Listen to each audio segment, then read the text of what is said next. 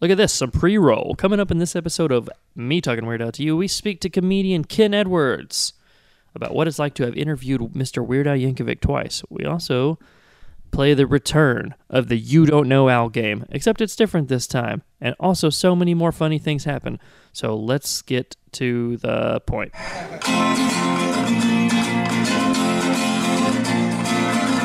Way back when I was just a little bitty boy living in a box under the stairs at the corner of the basement of the house half a block down the street from Jerry's bait shop. You know the place. Well, anyway, back then life was going swell and everything was just peachy. Don't want to be a Canadian idiot. Don't want to be some beer swilling hockey nut. And do I look like some frostbitten hosehead? I never learned my alphabet from A to Z. Welcome to me talking Weird Al to you, the only podcast that wants to talk to everyone in this whole godforsaken world about Weird Al Yankovic. My opening lyrics got me real fired up, and I don't know why. Uh, my name is Dakota Rimmer, and I am the host of this endeavor that we call Me Talking Weird Al to You, where we sometimes change it up, and this is one of those times. This isn't a typical episode. If you know how to read a title of a podcast, then you're already you're already fully aware. I'm aware that I might have new listeners this week, so I'm trying to I'm trying to sound cool, but full disclosure, I'm not that cool. So uh, uh, maybe maybe if I, maybe if I had not have said it, no one would know. So regrets, I have them already. Um, I am joined by a guest that I'll introduce in a moment, but I wanted you to know that Garrett uh, will not be here tonight, but he did leave me a nice message that I'll, I'll put in right here. Let me let me just play this for you. I haven't listened to it yet, so here we go. Garrett says, Hey Dakota, it's me. I know you told me I couldn't be on this episode this week, and I get it, I get it. It's okay. It's fine. Um, we're gonna do an awesome interview, I've been told. But why? I just don't get it. I am half of this podcast. Come on, dude. Ugh. Alright. Get back at me. "Oh, okay, well, uncomfortable." Uh, anyway, moving on. My uh, guest today, I'm really excited about because it's incredibly fun to talk to someone who is just over the moon about one Mr. Weird Al Yankovic, like I myself am, and Garrett and all the other fans of the show. Um, sometimes you meet people, or you talk to people, or you connect, you make these connections, and it's finally good to like nerd out on certain things, as people would say. Uh, and this is one of those times. I don't have to hold anything back, and I don't think my guest does either. And you know what? If you're listening to this right now, don't hold anything back either. Just pretend like you're at the in the conversation and just just talk. Maybe every once in a while I'll pause and you can just be like, eh, eh, and here's what I think. So there you go. Um, he is the host of a podcast called So Let's Get to the Point. He also has a podcast called Welcome to Paradise, where they break down Green Day album. Um, he's also a stand-up comedian and several other things. We'll, we'll plug his YouTube, we'll plug his Twitter, all the things you can follow him on. But his name is Mr. Ken Edwards. Dakota, that was such a nice intro. I feel great about all of this. Thank you so much. I'm so happy to be here. I'm glad you're here. I'm I'm stoked to talk to talk about Weird Al. That's all I ever want to talk about to anyone. So the fact that this has took taken three years to get to this point is kind of ridiculous. I know. I after after connecting with you and all, on all this stuff, I realized we had old conversations, and I was like, "Ooh, yikes! I have egg on my face." I had totally forgotten that uh, I had messaged you about all that years ago too. So like I was just over the moon that you messaged me about it, and then you, I, like literally minutes before we recorded, I was like, "Oh, I tried to get on this a few years ago. That's interesting." yeah. Whoops, my bad. Uh, so this was meant to be from the get go, I think. I agree. I agree. Oh, jeez. Okay, so if anybody's wondering, you know, what warrants uh, a Ken Edwards to be on my show, there is this the series of um. Uh, first of all, don't ask that question. Screw you for not thinking that he's a cool special guy. He's a special dude, right? Uh, I'm not gonna. I'm not gonna agree with you, but I'll I take want- the compliment. No, I want you to say that you're special. I'm uh, I'm a special podcast guest this week. Yes, thank you. Yeah. I, I have to apologize. I'm never this hostile. I don't know what it is. I feel like I'm attacking out of nervousness. This you've got the Scott Aukerman attitude of 450 episodes behind you. I've probably recorded that many and only released about 80. So, At least you have a filter. I, I admire it. uh, I'm so glad that you're also a Comedy Bang Bang fan because that's something I, that I share in common that that I don't share with any single other person on my podcast network. Oh wow. they're just, yeah. I know, isn't that weird? Yeah, that is very surprising. I feel like the comedic sensibility lines up like perfectly with the whole what Al has always gone after in his zany Mm-hmm. manner. Yeah, I know Garrett um, is a fan of the television show, but that has a lot to do with Weird Al. But I don't think he actually listens to the podcast, the Comedy Bang Bang podcast. Yeah, So- as with most most like nerdy, silly things that I'm into, I Yeah. discovered it because Weird Al was on it. Like those were the first episodes I like sought out, and then got into it. Uh, the non-Al episodes after that. So let me ask you this: This is going to sound tan- oddly tangential. Um, what was your uh, foray into podcasting itself? Like, why did you start listening to podcasts? Um, well, I I was a big fan of Kevin Smith. I'm still a pretty big Okay. fan of Kevin Smith, but uh, you know, his whole um message or whatever you want to call it is like, you know, do it yourself, do what I do because I'm an idiot and you can do it too. So after having him say that for years into my ears, then Yeah, uh, I, I felt compelled to try it on my own and uh, and yeah and uh, same with comedy bang bang the first uh, nerdist episode i ever heard was when weird al was on it and uh, hardwick's the same way as far as like start your own podcast do your own thing and yeah. Yeah. Just get out there and do the thing. exactly Yeah, we have. Uh, uh, since you've listened to my podcast, thanks by the way. Um, I know that you've heard Adam. He is actually a big Kevin Smith fan. So maybe if we don't ramble on too long about other things, towards the end, I should ask you how that went. Your whole thing with Kevin Smith. yeah absolutely What what what we can already gather from your actual podcast episodes about hmm I'm, I'm happy to spread the word of all of my nerdery love. Great.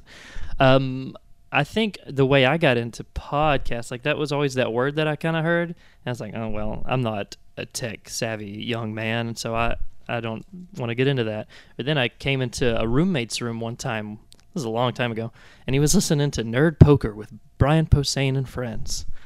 And I was like, "What's this?" He's like, "It's a podcast where a bunch of comedians play Dungeons and Dragons." I was like, "That sounds pretty amazing." So that was the very first podcast I listened to, and then from there, I was like, "You know who I like? Weird Al. Let me see what else he's been on." And just like you, that's why I started listening. to It was Scott, Paul F. Tompkins, and Weird Al, and he was doing. Paul F. was doing the whole. Uh, andrew lloyd webber yeah, that was the first uh, comedy Bang Bang I listened to. And I was like, "Oh, this is a neat show," and the rest is history. So Yeah. you know. totally So, you personally have had, I know on two occasions, if there's another one, I apologize, but I think uh, twice on your podcast, so let's get to the point, you've had Weird Al himself. I have. I I was lucky enough to like land a actual like official interview once, and then through uh, through the really shitty, crazy fan. Oh, I'm not supposed to curse. Sorry, parents. Uh, through through the uh, crazy fan stalker route that like uh, people do these days after shows and whatnot, and at signings and stuff at his like uh, when his books came out. I got like what I called like podcast cameos, which is Mhm. like uh, maybe a minute and a half to two minutes uh, with him. I think on four other episodes, but yeah, the main episode I had him on, I got about 13 minutes uh, just talking Yeah. to the man himself. So, the first time you saw him, now you, you've claimed, I know the last time I listened to your show, it was up to nine times you'd seen Al. How many is it now? Oh wow! I think at this point it's probably 13. Sounds right? Maybe 12, and I'm just counting like the 13 times I paid to see him live Right. because I saw him do a uh, live commentary of UHF with Emo Philips Oh. last fall. Was that, did you go to LA for that? No, it was in Washington D.C. for the Benson Ball. I was Oh, of course. pretty Yeah, lucky. yeah, yeah. Interesting. That sounds amazing. Yeah. Emo Philips is one of those guys that I also want to have on the show because of his, you know, his parallel kind of career with Al. Yeah, I've always thought about reaching out in that way. I know he checks his social media a lot and really appreciates younger fans Yep. uh, discovering him and getting into him and talking about things. I talked to him for a few to him for a few minutes that night as well, and uh, he just seemed over the moon about like anyone lining up to talk to him, even though he knew everyone there was a fan of UHF. So uh, um, I, I I wouldn't put that outside the realm of possibility as something you could uh, land one day. I was- I look forward to that. I always have this real kind of like uh, pensiveness about approaching anyone. Like I feel like Dr. Demento would be a pretty easy get, but I feel like part of me feels like that's a tier that I'm not to. Like I don't feel like I've leveled up enough to approach him, even though he's probably super chill and is just ready to do it. I'm just like eh, I don't deserve this. Well, you know how like uh, um, like shows like series finales of shows like have to end in this like circular nature Mm-hmm. it's like uh if if uh dr demento is like the pilot episode of what weird al came to be and then your podcast was born from that it's like maybe one day when you decide to end the podcast dr demento's like the final episode Oh, that's hey, that's not bad. Maybe we should do that. Um, we, I, I've always thought about that too, ending the podcast. I don't know how that's going to go down, but that's not a bad way to go. I always said I'd end it once we finally got Weird Al. Yeah, I mean that's that's the way to go. I kind of feel like I should have ended mine at that point too, but then I just selfishly used it as a calling card to get other people I admire on the show.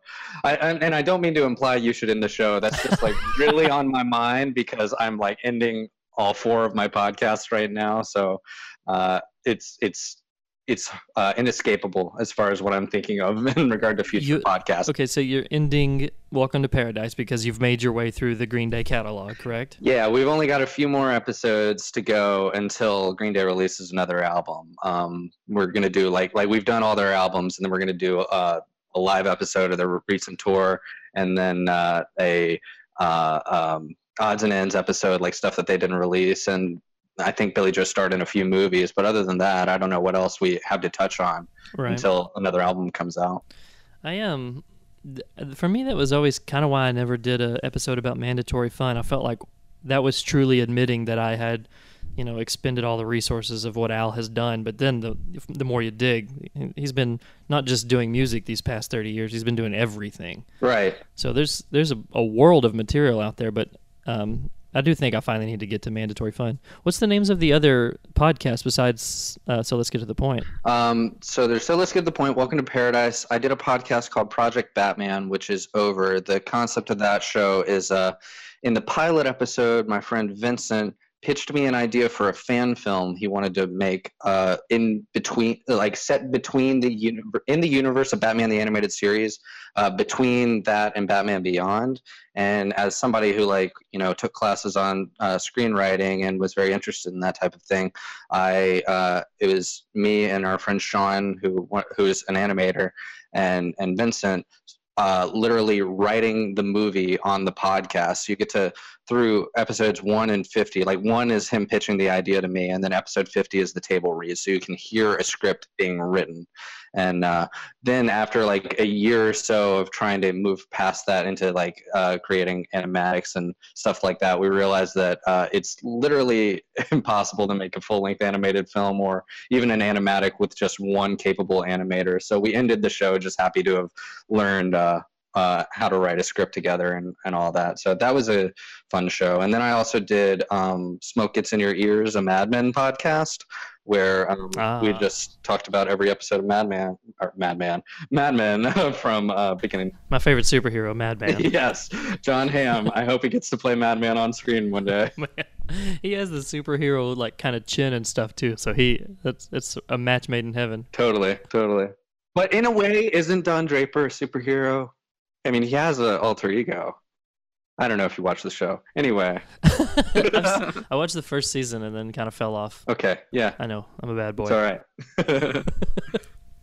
Um, why why are you ending? Uh, so let's get to the point then. If that's the one that still has you know that doesn't have a an ending time, like there's no final episode or, or final album, why end that one? Um, well, I'm gonna go into this on like the final episode, which is coming out next week. But it's basically a Um, long. no spoilers though. Yeah, I mean, I don't mind telling you like the gist of it, but it's basically just I've sort of I started a podcast to get better at speaking in general. Like I was sort of an awkward uh, person who didn't know how to form sentences that like ran together into paragraphs in a way that people understood. And uh, now I'm like because I did that, it got me into doing stand up, and I'm way more interested in that now. And I don't want to be the person that needs to put out everything uh, publicly anymore. Like I don't need to tweet or podcast about every single thing that happens in my life, which is essentially what that podcast was about. Like whatever I wanted to talk about, whoever I wanted to talk to about whatever.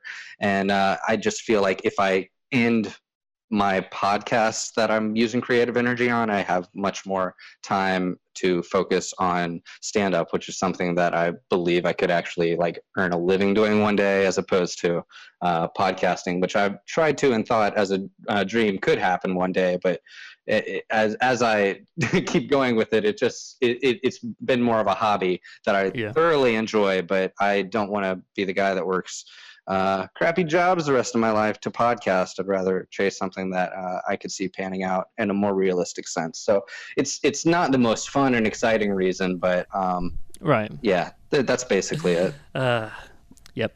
Okay. Um. So, the first time you met Weird Al, like for a for a face to face kind of conversation, albeit short. Let's uh, let's go through how that went down. Okay, that was at Rams Head Live, which is in Baltimore Mm-hmm. in 2007 during the Straight Outta Lynwood tour. Um, I think Okay. this was like maybe the uh, fifth time I'd seen him live, and Mhm. I just did not know that all the fan, like this thing that every fan knows now, which is like, hey, if you wait outside around the back of the venue, there's a good chance you can talk to Al. So um, I, I had just made my way through the Weird Al show at that point, so I kind of just nerded out over that. But I was like really nervous and and kind of came across like an idiot in my memory. But like just having run into him time and time again since then, I uh, I I think I've gotten more comfortable and feel like I can just talk to the guy. Mhm. Like uh, I. I, it blew my mind. I never expected it, even though like I've, I'd run into him a few times when I when I saw him in uh, I guess this was uh, Norfolk on the mandatory tour, the second leg of it. He like he recognized me. He straight up was like, "Oh, you you interviewed me once," and I was like, Wow. it, it floored me. Like I could not believe it. I maybe it's like a a uh, a geographical thing. Like he knows he'll see certain people in certain areas of the country. Ah, Um, that's how I rationalize it because I'm like, there's no way I've made enough of, an impression. But but uh, yeah, it really meant the world to me that like uh, uh, he recalled that I had spoken to him before and and and that stuff. So It's crazy that he remembered you. I thought I'd Yeah. read or heard or something about you saying that that that happened, and I just think it's nuts that he remembered your face. Not that you're someone who shouldn't be remembered, but uh, I've I've because I've heard similar things. Um, I, I was reading a really old interview with uh that Patton Oswalt had done, and he brought up the fact that when he was just getting started, uh, he was he actually had a very very tiny appearance on the Weird Al show, his television show. And, That's right, yeah. um, yeah, he was. I think he had one, maybe two lines, and that was it. Like he wasn't. It wasn't a guest thing or nothing. He was nobody at the time, according to him. And uh, he said years later, he was going down. He was walking down the road. I think maybe with his wife or something. I can't remember. And he passed by him. He's like, "Hey, you're you're Patton Oswalt. You're you. How, how's that whole career going and stuff?" And he's like, "How in the world do you remember me?" yeah, that's that is the the mind i think that's so surprising to us because that is the mind of a rock star who has not done drugs Ah, you know that's he's talked about that before he doesn't drink or do drugs Yeah. and maybe that's the only reason people are so uh, surprised when famous people uh, recognize them because every single famous person usually has to go down a deep dark hole of filling some hole in their soul that fame can't uh, give them So, so it's not so much like, oh, he doesn't remember me because he's untouchable. Talking about like your your other kind of rock stars. No, they just doesn't remember you. it's not that he's in a station higher than you, whether he is or not. It's just like he literally does not remember you. I mean, I'm a I'm a self-deprecating uh, comedian, so anything I can do to rationalize that I am not worthy of Al remembering me, that's that that'll work for me. That's hilarious. And by the way, I just want to say that like uh, each of these times I've run into him, if I make any other uh, things that cl- sound outrageous, if I claim anything that's like, there's no way he remembers you, I always like approached him with the microphone on. Mhm. So like uh, in these podcast cameos, you can hear the things that uh, I'll actually claim. So there's proof of it out there, and so let's get to the point episodes that uh, Right. stuff like that. Like for instance, the the I'm sure you've heard him talk about the upcoming tour he's going to do next year, where he's not going to do costume changes and he's uh, going to do more originals and stuff. Yeah, it's a lot more stripped down. No, a, a lot of the video video elements and costume and yeah, like you said. Yeah, I um, like I said, I've gotten more comfortable talking to him, and the last time I talked to him at that UHF thing, Mhm. uh, I I was after asking him another question or two, I was like, and by the way, when I interviewed you a few years ago, I don't remember, I don't know if you recalled that I said, Yeah. by the way, there's enough Al fans out here that uh, we would love a show of all originals. That you don't need to do all the hullabaloo. Like we just want to see you play, and and we really value what you do. And he actually says, you can hear it on the podcast, and go, oh wow, I actually think that's right around the time I started thinking about doing that, Yeah. which blew my mind. Like him implying that like I think I might have like planted a seed of an idea in his Yeah. brain, which like is the most humbling thing and worth all of the hours I've put into podcasting over the years. it was all you. You did this. I don't want to claim that, but like maybe somewhere in there, I, I feel like he's he's a very he's a very honest guy. Like people have in interviews and larger interviews implied things that they wanted to hear I'll say, and he'll Mhm. make a joke or completely deny things instead of just being nice and patronizing. And I, I so I feel like there's this hint of honesty to when he doesn't joke around Right. and stuff. Maybe enough people, yourself included, had said that, and it finally just he's like, yeah, you know what? That's not a bad idea. Plus, like I say all the time, he's getting older. Like it, it it's gonna be a lot less stressful just to Yeah, do don't- this. I like to think that it's something he's wanted to do for a long time, and before he gets too old and has to like dip out and can't really like rock out on stage like a rock star anymore. Like I, I hope he's just like finally going like, you know what, I'm gonna not make as much money this tour by doing smaller venues, but I'm gonna do the thing that I actually want to do. And I think the way that that falls in line with him uh, uh, running out his record contract, where you know all of his albums, they're all great, we all love them, but they're very um, there's a there's a certain layout to every single album you know like first track lead single parody second track the rockin' more al original like you know polkas track like five six or seven the long songs at the very end it's like he was determined to make the same amount of money or uh, maintain the same status for a long time and i'm hoping he's just entering that uh, stage at the dawn of the twilight of his career uh, where he's just like, you know what, I don't care as much anymore, and I just want to do things for me. And I think uh, as uh, more hardcore Al fans like you and I, that's something that we have been like sort of like like needing for a long time. Is just like seeing the guy uh, who doesn't need to be something for someone else. Right. I, I'm definitely looking forward to that kind of tour too. The I remember the first time I saw him live, the only song he played that wasn't either a parody or like just super super popular for an original, like your uh, uh, like Dare to Be Stupid, that kind of caliber song. The only sort of deep cut he played was You Make Me. And I, of course, i enjoyed the show. I loved every minute of it. But uh, later on, after kind of the uh, fascination wore off, and I was really thinking about, you know, taking all in what had happened, I was like, you know, he only kind of plays like those songs. But as I've told, as me and Garrett have discussed many times on the show, he at the end of the day, he's still a smart businessman. He knows what's going to make him money. That's why he continues to do parodies, even though, like you said, super fans like yourself and us, uh, it's the originals that we clamor for more. Did, haven't you said the same? Absolutely. I mean, I just out of like binging your show and getting real nerdy about it while I was listening, I made a playlist of ranking all the uh, all of my favorite Al tunes on on iTunes, and um, I think the very first parody is like number thirty seven. Like it's all originals before that. Um, so that's definitely what I'm more in for. I remember when I saw him, uh, he did a midnight set at Bonnaroo in 2013 on that same tour uh, that you're talking about, and like Bonnaroo is more of a, like a environment where a lot of people like you'll know the artists you're seeing, but you might only know the hits, and and maybe there'll only be one or two artists that you know every specific song for. Like Al was the reason I was there, but you know, like I saw Paul McCartney that year, but I only knew the Beatles songs and whatnot.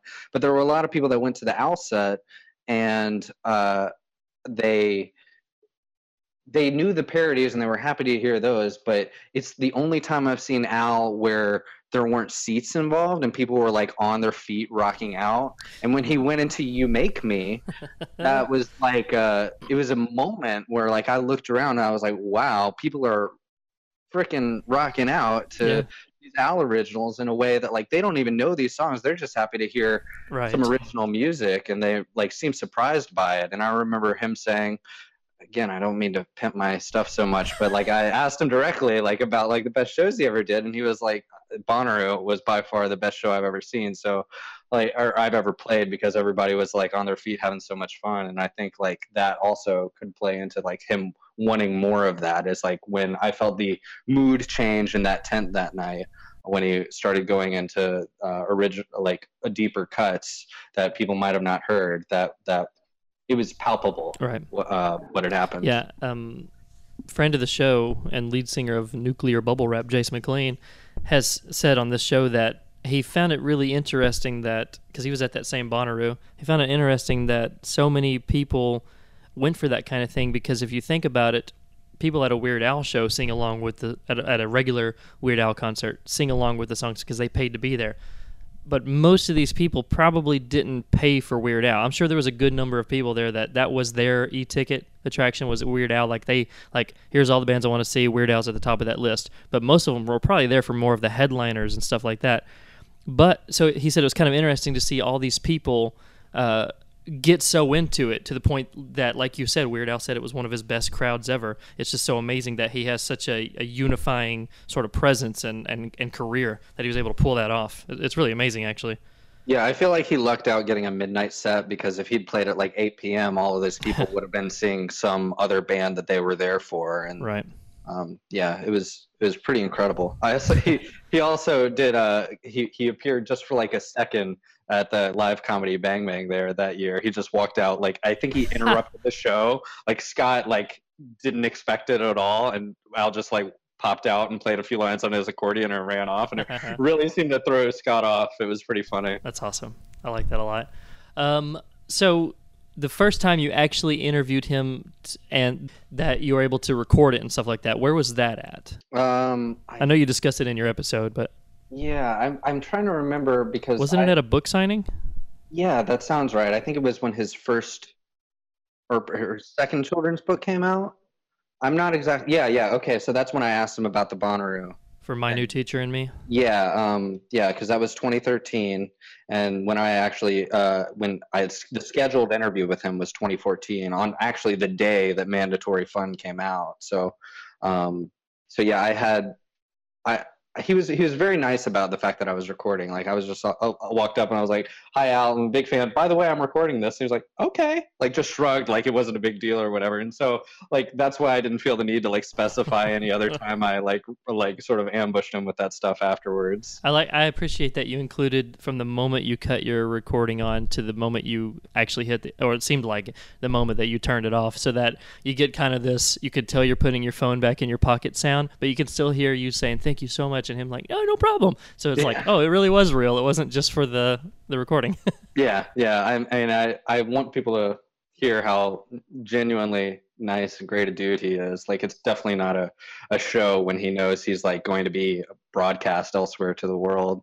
Um, he's just a great guy like that. Yep. So that led into. Um, it seemed like there was some sort of um, some sort of finagling on your end to get that second interview, the one where you actually got to, you know, you weren't intruding on his signing or anything like that. Like you were, he was able to sit down and you were able to like kind of talk for a good chunk of time. How? T- run us through how that came about. How you were actually able to get him on your show proper. Okay, so when I first started the podcast, which was in late 2012, I had no real, like, I did not have a grasp on the reality of how hard it is to get people on your show. Mhm. And I feel like I was just like, like, I was just at the very end stages of people thinking that uh, podcasts were some sort of like legitimate thing if they weren't like a paid uh, company that was creating them, like Earwolf or something.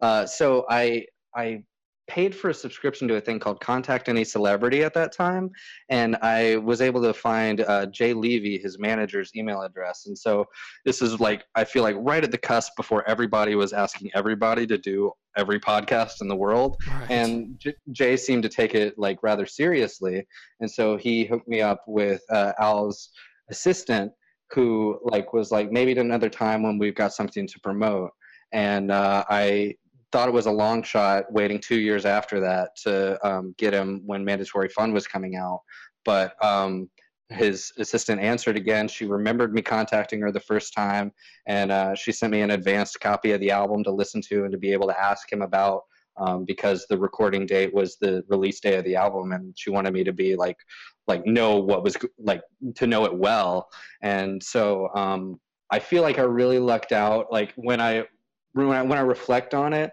like at the moment I was just like stoked about it, but like being removed from the situation now, I'm just like, I cannot imagine the amount of crazy stuff he had to do that day. I know he was like on Good Morning America that morning, and then Oh, yeah. on some other huge show late that night, like maybe like Colbert or something. I don't know if Colbert had taken over the Late Show by then, but or Fallon or something.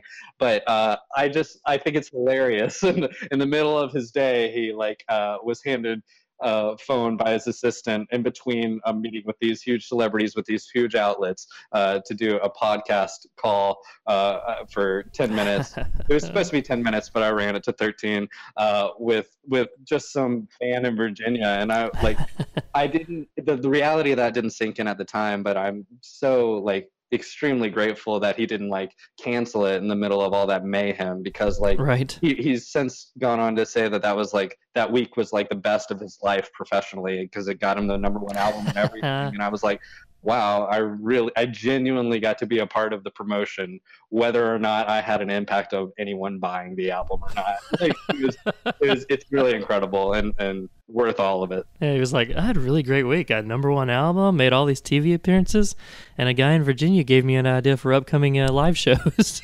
yeah right exactly actually now that i think about it he owes me a lot like I appreciate this aspect of your um, of your questioning um, because this is something you've probably heard me say this. I know the listeners of the show have. This is something that bothers me every time I watch a, a television appearance, whether it be late night or one of those morning day sh- or midday talk shows, stuff like that. They always seem to ask the same questions over and over. Which, to to give these hosts and people their credit, um, their their show is for not hardcore Weird Al fans, but it's always bothered me as a hardcore Weird Al fan that they don't ask a question that I want to know the answer to. So I like even you said, I'm going to ask him questions that uh, I want to know the answer to that isn't the same question he's been asked a million times. Like, where do you get your inspiration from? Like something original. yeah you actually ask permission for your parodies does anyone ever say no like yeah Right. I- Everybody wants that scoop. Yeah. Like, who said no? yeah um, i like how he just gave in after 20 years of like prince okay it was prince yeah, I know. uh, yeah i it was funny like i had because i knew it was coming up for like a month or so and I, I had a whole list of questions and in that interim that month or so uh, he guested on pete holmes podcast you made it weird and jonah ray's podcast Jonah Raydio and Mhm. while i was so excited about those like i knew both of those guys are huge al fans and that it would be a great interview literally they asked like almost every question that i would ever want to ask al and so like i was Oh, scrambling after those came out to like filter out anything that was remotely like related to stuff that they had asked him so i could get like new questions Mhm. for him and stuff Did you say up front to, I guess, his assistant or to someone, um, yes, only 10 minutes, or did, was that their stipulation? Or was that you? I, I had said in the email I was like um, I usually go for like an hour, but for Al I would be really excited just to get like ten to twenty minutes. Um, I, I think I made a joke about how twenty seven would be ideal, and uh, and she said um, he's got a very busy day that day, but we can work in ten minutes. Nice. I um Yeah. my original premise for my future and let me let me tell you this. There's part of a reason why I'm asking so many questions about how you managed to accomplish this. And that's partially because of course I eventually want to interview Weird Al myself. Um, so let me ask you just a few questions that I have more mostly pointers and stuff. Um, I thought that 27 questions would be not, not so much 27 minutes, but 27 questions, which would be a lot longer. Um, that that would be a good chunk of you know stuff. But throwing it off as like, oh hey, I'm sitting here with Weird Al. Uh, Weird Al just had some questions for you. Looking at my notes, I think it's like 26. Well, it's 27 questions. Like just throwing it as an aside, like that subtle in joke for listeners. Yes. Yeah. Like never specifically saying I have 27 questions for Weird Al. Right. I feel like uh, I feel like if he had, if it weren't being scheduled by somebody else, and like he he had the insight beforehand, and oh yeah. hopefully he knows about this podcast by now. I'm sure he's been tagged by your listeners in relation to this. Like, and I know he he said he reads his Twitter feed, even though if he doesn't respond to anyone, because if he responds to one person, he has to respond to all of them. hmm I hope he's well aware enough of it that like maybe if you had been going long enough and like had the chance to ask him about it that if you in particular were like uh, we'd really love to do an interview of 27 questions for uh, me talking Weird Al to you Right. I, I, I, if, I feel like he would say yes to that. Like I, I feel like this upcoming tour, like maybe like if you can just like get the get find him back like after the show backstage and be able to ask him that like not right now but like i'd really love to kneel down an interview and ask you 20 Right. questions for uh, our podcast that hopefully you've heard of by now uh, then uh, I, I i can't see him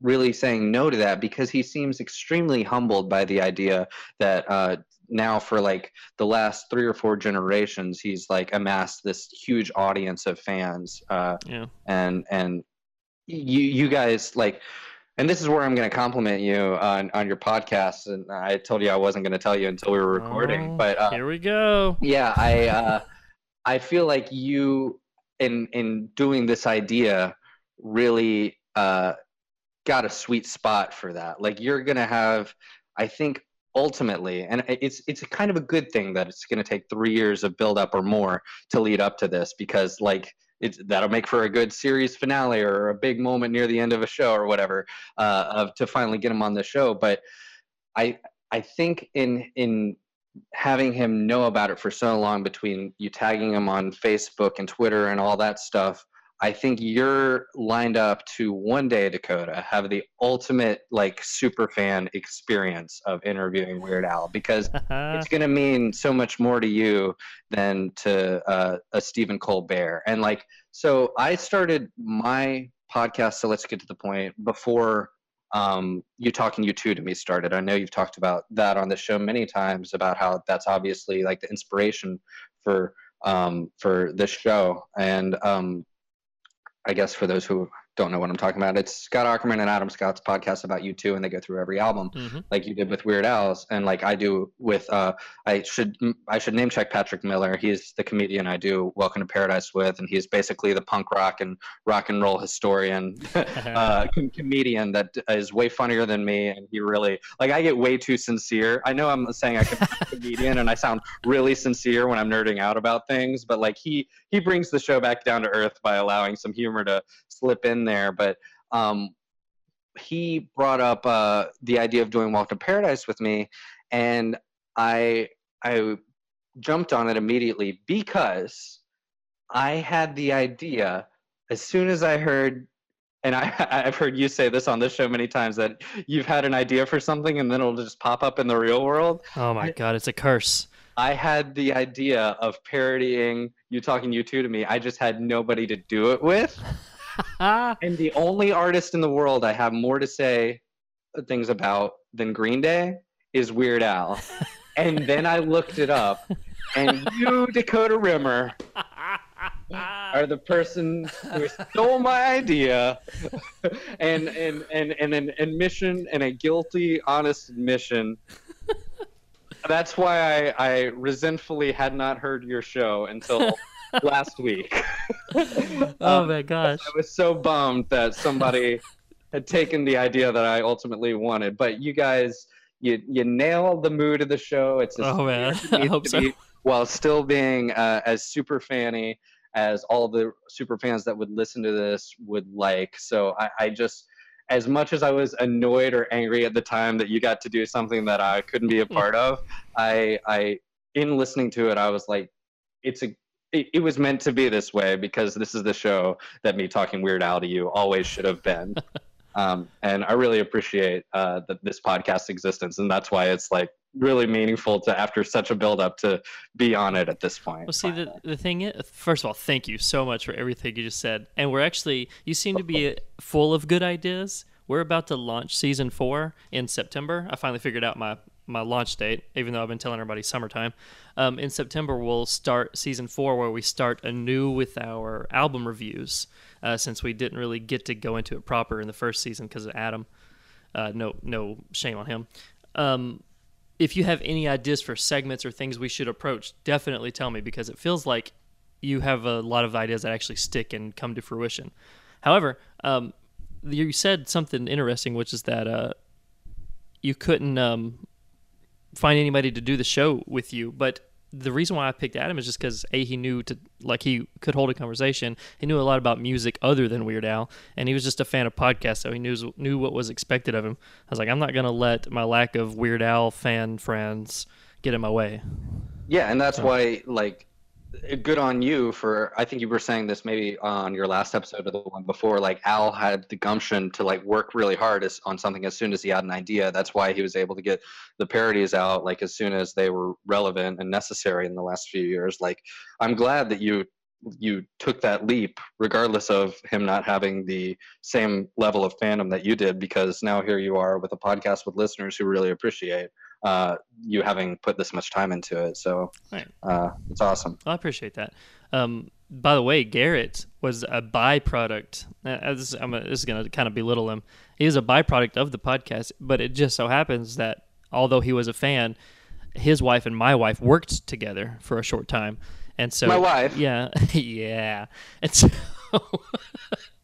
he he so it was a it was a proximity thing like i would love to start this show with you know people anywhere but I, I cannot stand the disconnect of being over the phone that much. Like i don't know what my hangup is with it. Hey that's a pun. But um, just the fact that we can sometimes meet and do the show together even though it's become mostly an over the phone show that some people can't tell that which is good to me. Um, I like having him one county over so that we can do meetups, and the, he, he's he's a tangible face and voice that I can grasp onto, and and a fan of Weird Al and the show, so it just Yeah. worked out that way. Absolutely. I'm I'm sort of like very nervous about recording the next episode of Welcome to Paradise because I everything we've recorded I recorded in Virginia and I just like last month moved from Virginia to Austin, Texas. So now Oh, what? yeah, so now Patrick and I are gonna have to finish out the show uh, recording over the phone, which Oh man. yeah we've Well, at least like at least like I said, you know him well enough so you don't have to rebuild that rapport. Like you still know this person personally and have stood in their presence many times. So it's no, it's not the sort of kind of like the thing you and I are having right now. We had to wade into this water a little bit before we got comfortable, even though it feels like it didn't take that long.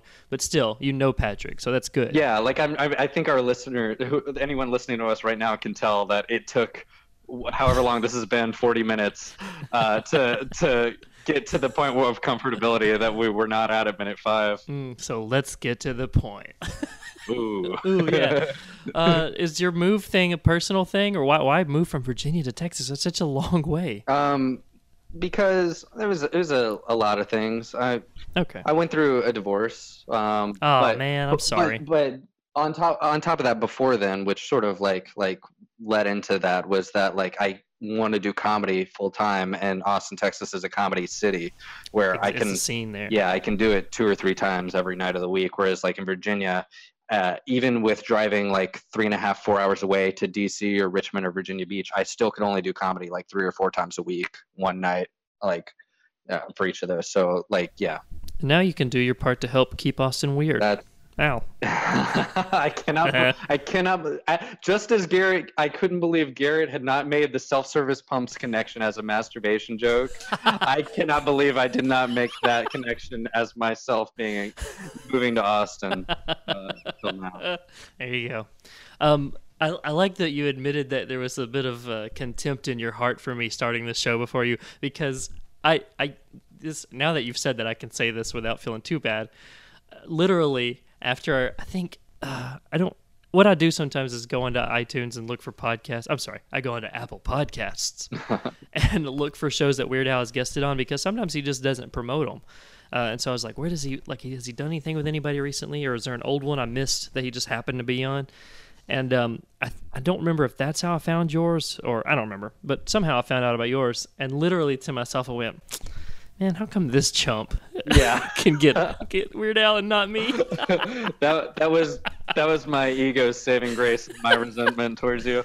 Uh, like uh, uh, that's how I knew though. Like like you know he retweeted Pete Holmes saying Weird Al's on. You made it weird. Mhm. you made it Weird Al. Um, There you go. But but but as soon as like I did have that lingering question, like man, is Al gonna retweet this when I tweet it out? And you know that first week of mandatory fun being out, even like two weeks later, I was still tweeting about it. Not one retweet. So that's what makes me feel like he knew he was doing a nobody's show Oh but no, that doesn't but that almost makes me more grateful Yeah. that it happened so whatever that's a shame. I was gonna. I was about to ask that. Did he retweet it? Oh well. Oh well yeah You win some, you lose some. yeah but but i think just like you searching apple uh, music podcast uh, for his name that's still to this day probably um, one of my most downloaded episodes so it it, it doesn't I'm sure I would have gotten more listeners through that. But anyone who's on super fan level looking for uh, quality Weird Al content, I, I think they've probably found it by now. Yeah, and of, of course after this we can help support each other. I can reach out to my fans who come to your come your way, whether you're ending your show or not, and then vice versa. Absolutely. I mean, So yeah, I'm definitely. whether he's got our back or not, we got each other's back. Yeah, I'm gonna plug the crap out of this show Sweet. on my final. So let's get to the point. So, and I'll tell all my Austin fans to go check you out. You look for your name on the marquee. oh, thanks, man. um, people should check out your. Con- I know we're not to the plugs part of the show, but people should check out. You've put a, a good chunk of your stand up on your YouTube channel. yeah.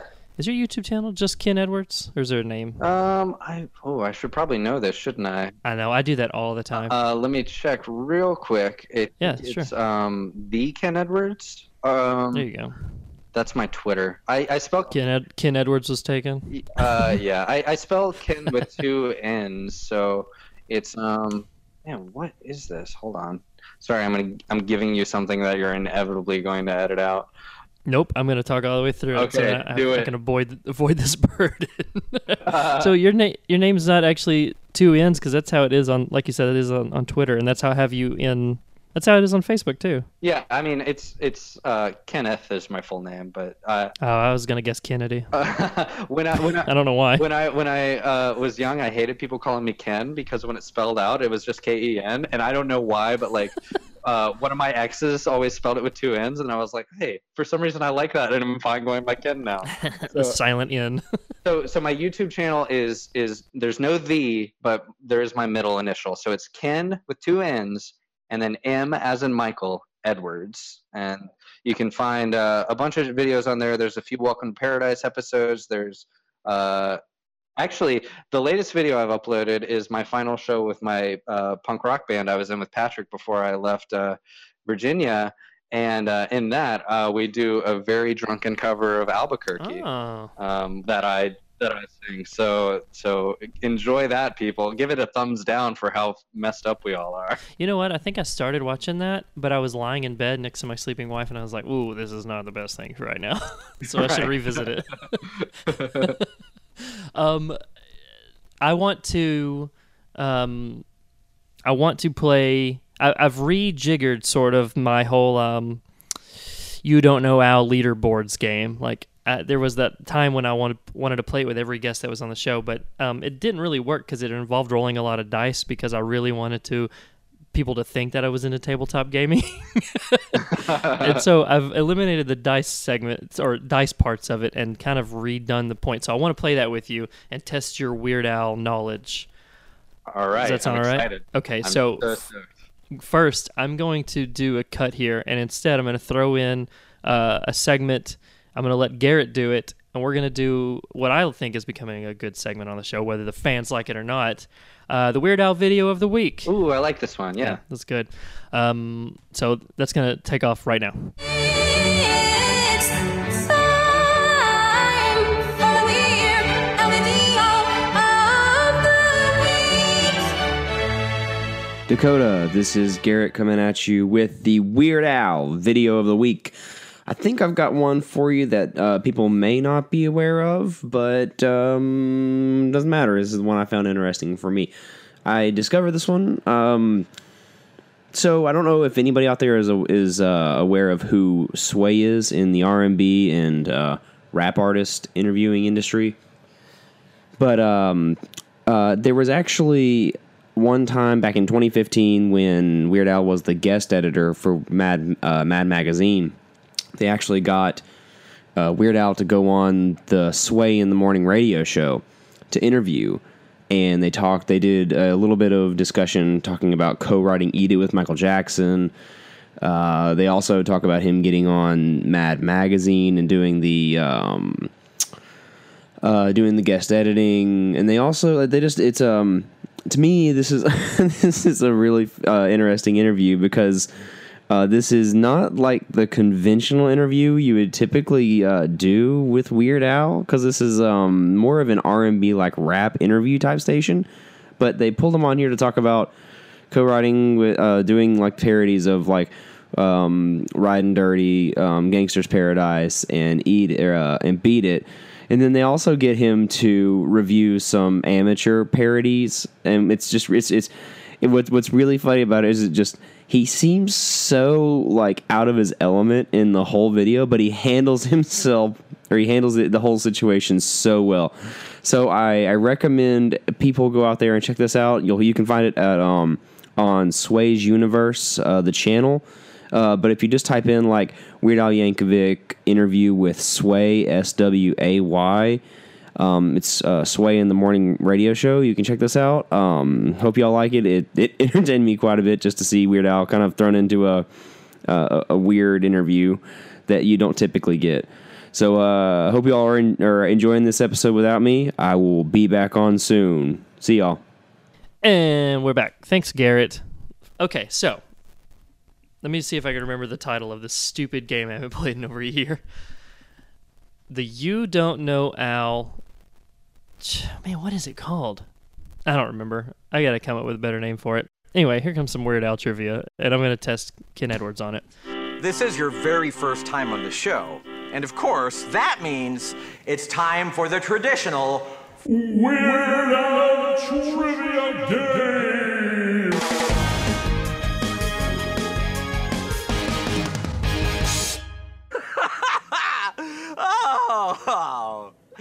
Oh, okay. Well, let's get on with the questions. This is all I've ever wanted out of life. This is great. Please, somebody test my useless knowledge. Everything I've ever done is leading up to this. Um, so now I have four questions, and each of the questions are ba- the point value is based on what question they are. So the first one's one point, the second one's two points, etc. Um, so your total point amount is ten points because in this line of business I approach a lot of hardcore Weird Al fans. I have a bonus question that's worth literally one point, just one little measly point, in case you're gonna sweep it like several people have done and answer every question correctly. The only chance you get at that bonus question is if you answer the other four correctly. All right. Make sense? Yep. Okay, so it's gonna start easy. It's gonna get more difficult, and then afterwards we can talk about Kevin Smith. All right. Um, number one, here we go. what is Weird Al's third studio album? Dare to be stupid. There you go. That was that was not the sign off podcast listeners. Keep listening. uh, that one. I, I think I've heard you say this too, but we've admitted on the show that uh, in our younger days it was kind of tricky keeping Dare to Be Stupid and In 3D separate because In 3D literally should have been the third album's name. Yeah, right? Like that's that's kind of weird. Like I guess Hollywood has done this to us. I also think it's interesting that in the in the years since it came out, like before, they always referred to the the full title of his second album was Weird Al Yankovic in 3D, and since then the fans have just dropped it to in 3D. Yeah, it's just easier to say. Yeah. Americans are lazy. um, th- number two. This is worth two points. You have one point so far. There are three types of songs on Al's albums. What are those three types of songs? I mean, I could give you the layout if you want the formula for these hit albums, but I'll stick with parodies, originals, and polka medleys. Except for there are no polka medleys on the self-titled, or even worse. I almost made that the four point question. How how many albums and what are the albums that don't have polka medleys? yeah, it's I think you could say one of them. I think you could say that um, Bohemian Polka too, because it's a polka, but it's not a polka medley. Ooh, that's a that is. I love that trick question twist. That is great. Uh, I I also thought it was very interesting that for years the thing he would do at open mics was the um, polka medley that he he called um, every song ever written, and he would just go for like Yeah. uh, 45 minutes doing polka medleys, and I thought that was so nuts that he that wasn't on his first album since that was the thing that he had most experience. He waited until in 3D to do that. But anyway. Man, what about a full length album where he does that though? I, I I'm ready cool. for it. If you look if you look up on YouTube, you can find. Uh, I think people, Somebody mashed them all together. Yeah, it's crazy. Yeah, yeah, we've talked about it. It is cool, and don't think that I haven't watched it at least twice. it's so fun. yeah, that's some road trip stuff right there. Yeah. Well, maybe for you, not for my wife. all right, My wife. question number three. How many Grammys has Weird Al won? Oh man, Hmm. Going to guess. You, you can talk this out amongst yourself if you need to. Okay, I know he has at least two for music videos, which I think are "Eat It" and "Fat." I know he won the Grammy for Poodle Hat, even though it didn't sell a whole lot. Uh, that was its redeeming quality in the artistry realm. And I can't name any other ones, but just to be safe, I'm going to guess he, he had another one. So I'm going to go four. His Grammys in order. In 1984, Best Comedy Recording for Eat It. Okay. In 1988, Best Concept Music Video for Fat. Close. Okay. In 2003, Best Comedy Album for Poodle Hat.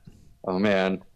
And in 2014, Best Comedy Album for Mandatory Fun. Oh, of course four. you got the mandatory fun one. All right, cool.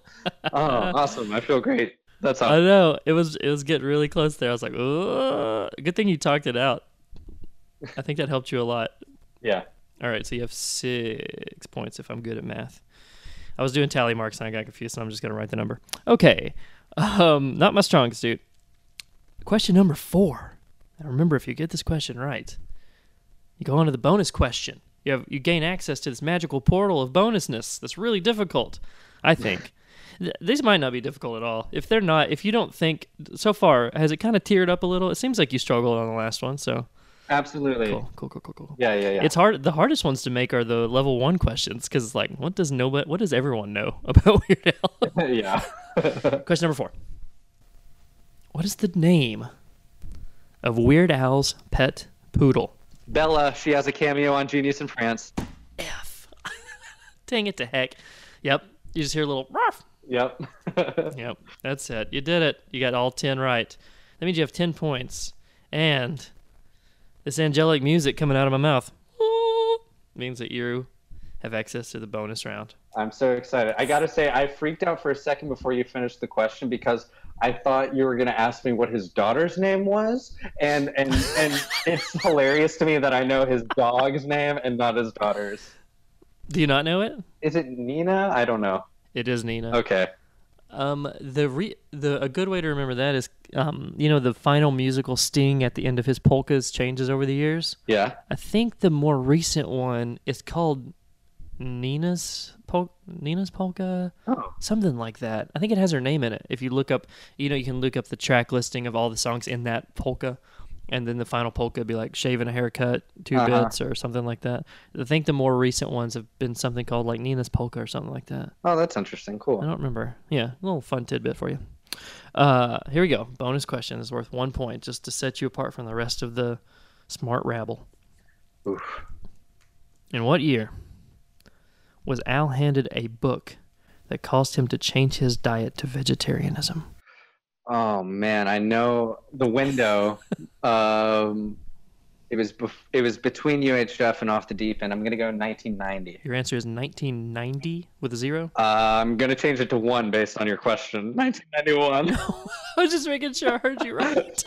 uh, 1991. Are you sure? Uh, let's go back to 1990. I don't know. Oh my gosh. I hope I'm not doing this. I'm literally just trying to make sure we're ready to move on. Yeah. Okay. Let's do 1990. 1990 is your answer. Yeah. Ken, the year that Al was handed a book called Diet for a New America was the year 1992. Oh, ah, okay. Yeah, that's a really difficult one. Yeah, it is. When I was in when I was in about ninth grade, I printed off on the old WeirdAl.com when he had the header at the top that if you scrolled over it with your mouse, it changed to a modern picture of Weird Al from one of his older photos. Mm-hmm. And on the FAQ page, which I just ate up, there's all these dumb little questions, and I printed it off so that I could read it when I wasn't at the computer lab. Wow, I love your I know. level of of alcoholicness. it was really stupid. My dad worked for a print shop at that time, so I had him bind it for me. So it was like it stuck around. That's amazing. Yep, I called it the unauthorized Al. I that's so good. Uh, I I like to think that uh, that is the reason that his food centric song on Off the Deep End is so crappy. Oh, that does make sense. I hadn't thought about that. That's hilarious. Yeah, it does suck. Yeah. All right, so you close with 10 points, but because of timing, you are at the top of the leaderboards. We'll see how long that lasts. Oh man, that's that's real exciting. You think, well, you have to think. I'm I'm trying to go for guests that are like that bring a little more star power, obviously. So if I did, for example, we talked about Emo Philips. If I did get him, while he is very important to Al's career, and while he is would he he's a good get, um, I don't think that, and maybe he would, but I don't assume that he would excel at Weird Al trivia. Right. I don't know if I'd be. I don't think I would be like uh, have the fortitude to ask him Weird Al trivia. Yeah, it's it's like at this point I gotta imagine people like Hardwick or Tom Lennon or or Emo Philips like they would know personal questions about Al, but probably not the career questions that we know. yeah. Hey, Lin Manuel Miranda, for your third question, what kind of sandwich did Al order last week when y'all went to lunch? I, I actually think uh, he will he w- he would get a good bit of it right. I don't know. Did I've heard you talk some smack on Marc Maron before? I assume you didn't uh, listen to Lin Manuel's episode of WTF. oh no, I've only listened to two episodes of WTF because I just had to. Um, but I didn't know Lin had one. I will listen to that actually because I, I like him a lot. Uh, there's an unreleased episode of this show as of this recording about um, Al's uh, Hollywood star get news, and we talk about all the awards that we think Al deserves. So there's a lot of Lin Manuel in that. Um, but no, I hadn't listened to that. Nice. Well, in it, he uh, and and Mark sort of missed the point that he was making, but when Mark's asking him about like how he got the idea or why he felt it was a viable option to relay this historical thing through hip hop, Mhm. uh, he said the number one validating uh, force behind the idea was Weird Al and the way he did polka medleys because Wow. because it recontextualized the idea that you could take something that everybody knew or was common knowledge and put it in a totally different form and it would be digestible in a whole new way. Wow, that's that's so cool. Yeah. that's I love that. It's just cool. That's all. That's all I can say is it's cool. Yeah. Uh, yeah. The only other the the Marons I've listened to, and then I can tell you why the hate or you know the the feigned hatred, um, is uh, Weird Al obviously. Which that was I think that was kind of painful because of my level of Weird Al fandom. Uh, he seemed to not know much, and then uh, Sacha Baron Cohen's, but not because I'm a huge fan or anything. Like I like him, but it's not like I'm a diehard Sacha Baron Cohen fan. I just heard that it was really interesting to hear him talk about all the trouble they got into or didn't get into for the movies he made. Yeah, that's totally. I, I, the first time I met Maron, I, uh, I was like, the one question I had prepared for him was like, "Will you please have Weird Al on the show?" And he was like, eh, and and he was like, "Yeah, I'm gonna have him on the show." And I was like, "Well, can you ask him this question?" And and he was like, "Well, I actually recorded it last week. It'll be on if you." Oh man, what timing! That's hilarious. Yeah. You sh- your one question for Maron said, "Hey, do you have any ad reads?" what a sick burn, dog. Never not funny. You are Dakota. Never not funny. That's the that's the premise behind my hatred is because of Jimmy Pardo's podcast, Never Not Funny. Okay, that was my guess, and that's why I said that. Oh, nice, good. We're we're on like a hive mind thing right now, and it's so weird. it's weird out. Very appro- appropriately weird. Yeah. Yeah. Um, so let's talk about some of the since we you've kind of naturally segued into it. Um, you've talked to Maron, you've talked to Weird Al. Let's talk about some of the other ones like Kevin Smith and Chris Hardwick, Okay. Just briefly, or well, I mean, not. You know what? Screw briefly. Talk about it as long as you want to. Okay. Um, uh, well, with the Chris Hardwick thing, that was another uh, cameo I got in my podcast, and that's one of the defining reasons. I mean, if I can get real here for a second, that's one of the defining. Please get real here for a second. this is our version of WTF. Uh, uh, that's one of the reasons that I look back on and have regret involving my podcast because it's like I can take the episode down at any time, but I feel like that would be dishonest or whatever. But like I was going through this time in my life where I was relying on substances way too much, and Hardwick is very famously a uh, sober person who uh, really like uh, uh, promotes sobriety and giving that up and He's real straight edge. yeah, exactly. Very much like Weird Al. Um, And I, I was at a point in my life where I needed to uh, get off of that for a while, and I used. I- didn't use like a drug. I didn't use Hardwick to do it, but I, I took him as an inspiration. And uh, cool. when I but when I talked to him, that's all I talked to him about. And and uh, I think I asked him a few other questions, but he he was very excited about the idea that he had inspired someone to give up substances. And of course, time goes by and I get more of a grasp on my actual problems in life, and then I come back to using substances. So it's like this this um, um this embarrassing thing out there for somebody to be able to listen to this point in my life where I thought I'd found that that's what I needed, and then like now time has passed and that's not as true. It was only true at the moment, and that doesn't Hmm. uh, delegitimize it, but it just feels silly to have out there like you know pressed on record for all of time because like uh, you know I had a few minutes with Hardwick and that's what I used it on, but uh, Well- I don't know. It feels dishonest and weird. to speak to that though um there is sort of this kind of like cringe inducing thing where you look at things that you've done before and you're like ugh that is not me or how embarrassing i was so inexperienced or just any reason like your reasoning or any others but i've learned the hard way no matter how bad it was sometimes like you need to keep it around just for sometimes just so you can laugh at it like i i, I came across this thing from 2008 that i thought i had deleted forever and on purpose because it was this stupid dumb rap song called swag walk oh man. True story. No one will ever hear it except for, and this is how I finally found it. I was going through old um, SkyDrive files. I don't even use SkyDrive anymore. I use Dropbox. I was going through SkyDrive files because something, some email reminded me that I still had an account, and I found where I'd shared it with another guy I was working with on that project, not project, on this dumb rap song I made. and I was like, oh, what is this? And I listened to it. And I was like, wow, this is very cringe inducing and just absolutely terrible. And while I'm not going to probably share it for another few years, I enjoyed like grimacing at myself.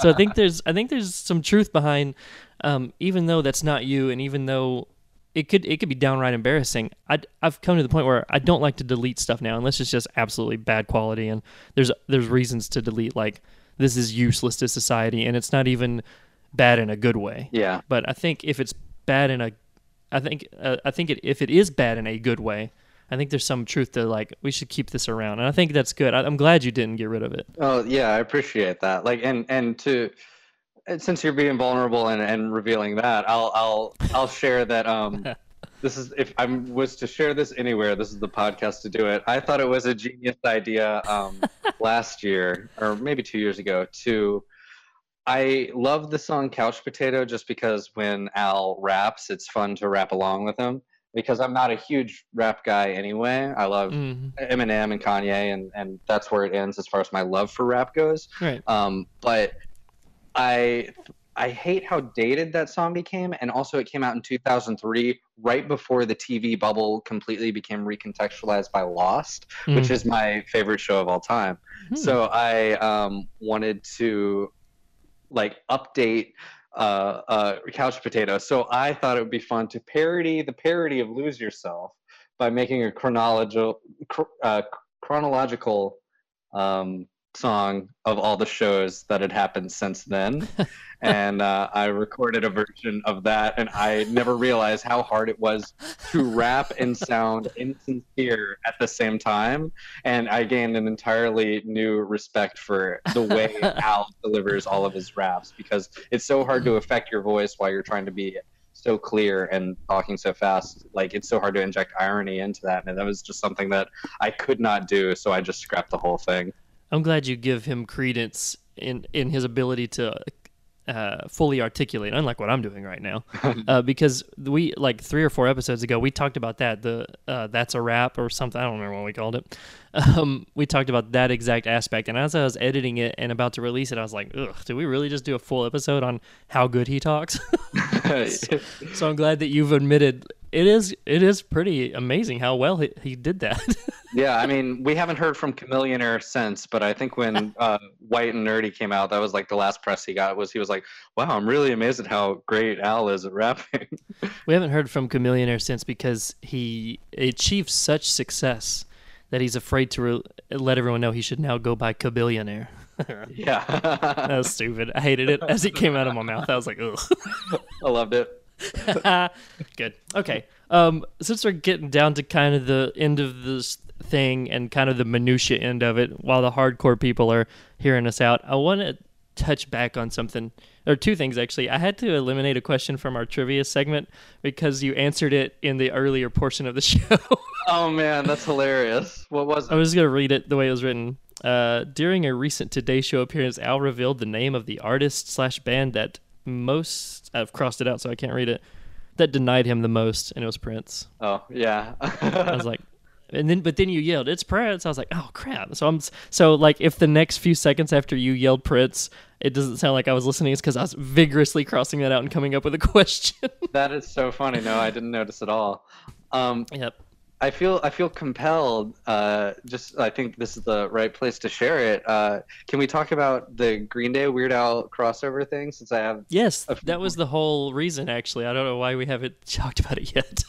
No, it's it's fine. Um, uh, so the way I actually got into Green Day, uh, Al turns me on to so many things, but uh, Mm. like I remember in the early days of Napster when we were all first like streaming or, or downloading music, I was going through his uh, his album sleeves to download the songs included in the polka medleys to see what they actually sounded like because I couldn't I didn't have the context that the rest of the world did of knowing these songs as popular Yeah. to laugh at them being in the polkas. Yeah. And uh, so when I like I got to Basket Case, Yes. because I went through them all chronologically, and there was only like one album after that. But like, I it it I still have this visual like I can close my eyes and remember the moment I heard Basket Case for the first time. That's like cool. just because I was downloading downloading them uh, based from Weird Al polkas. Like it flipped my world around just to hear those distorted, chunky sounds uh, with Billie Joe's voice, and like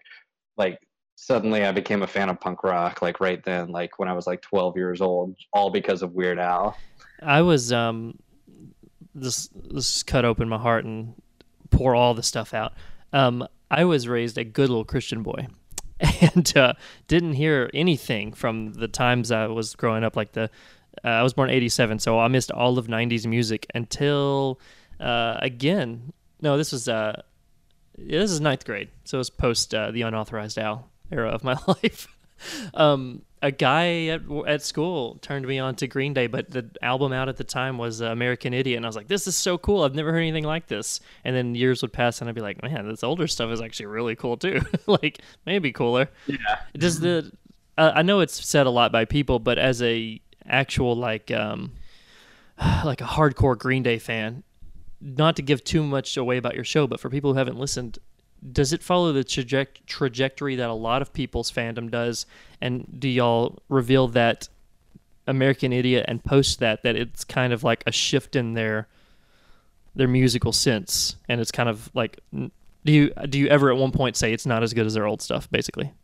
Um, I think Patrick and I are hardcore enough to appreciate all aspects of everything they do and appreciate like the growth uh, of the artists.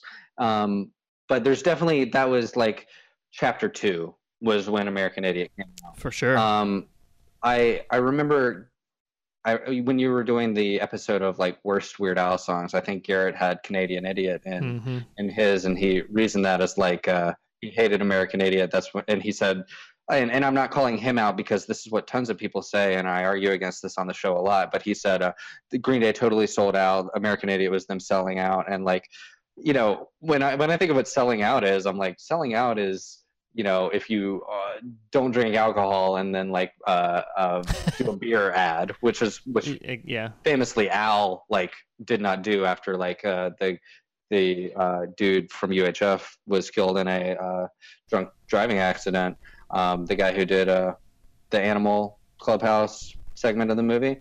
Uh, Oh yeah, yeah, yeah. yeah, but um, like to me, that would be what selling out is: is to not believe in something and then to take something for the money. But like Yeah. their previous album, Warning, before that, had not sold much at all, and that was them going in a new direction too. And American Idiot felt like the next step. Like uh, Patrick's really good on the show of defining all of their influences, and before Warning. They only took their punk rock influences and only seeded their rock and roll history knowledge in very sparsely before then. But once Warning hit, they were like, let's let's try some more new things. And then American Idiot was like them figuring out exactly what they were able to do as a band and like like they were always huge fans of the Who. So to me, like the reason Al's such a genius is because like when you write a song as a musician, it comes out usually like one way, one style, one thing that totally like uh, uh, vibes with your personality or the gist of you or the tone of like what you're trying to relay.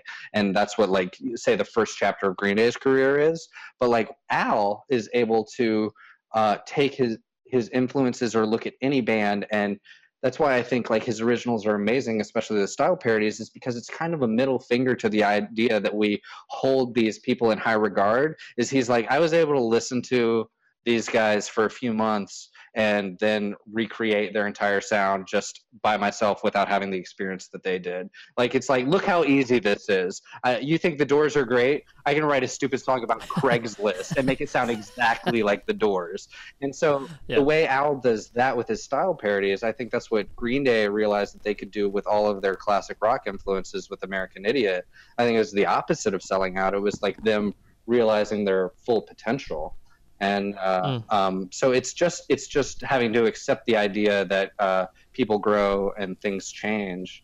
Um, I mean, it's it's yeah. Some people see American Idiot as George Lucas's Star Wars prequels by comparison, but uh, Yeah. you know, I'm a crazy nerd who defends the Star Wars prequels too. So whatever. we need to do an episode about that. I have to have you on my other show for that.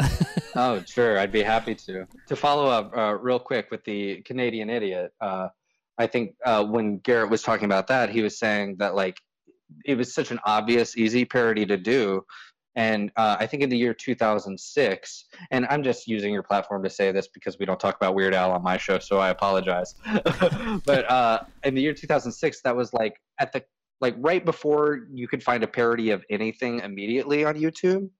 And uh, when when he had the idea for Canadian Idiot, it does seem obvious, but also so does the idea of like a surgeon over like a virgin. Like we we know the story of like Madonna uh, Mhm. suggesting that. So it's it's sort of like if anyone else had done like a surgeon, it would have been stupid. Yep. So when you find the guy who like who does parodies better than anyone, it's like you might as well get the guy who does it to do the obvious idea because he had a clever twist on it that nobody else had. I mean, I've had the complaint before that Al doesn't get political at all, but um, when we got to remember when Straight Outta Lynwood came out, it was 2006.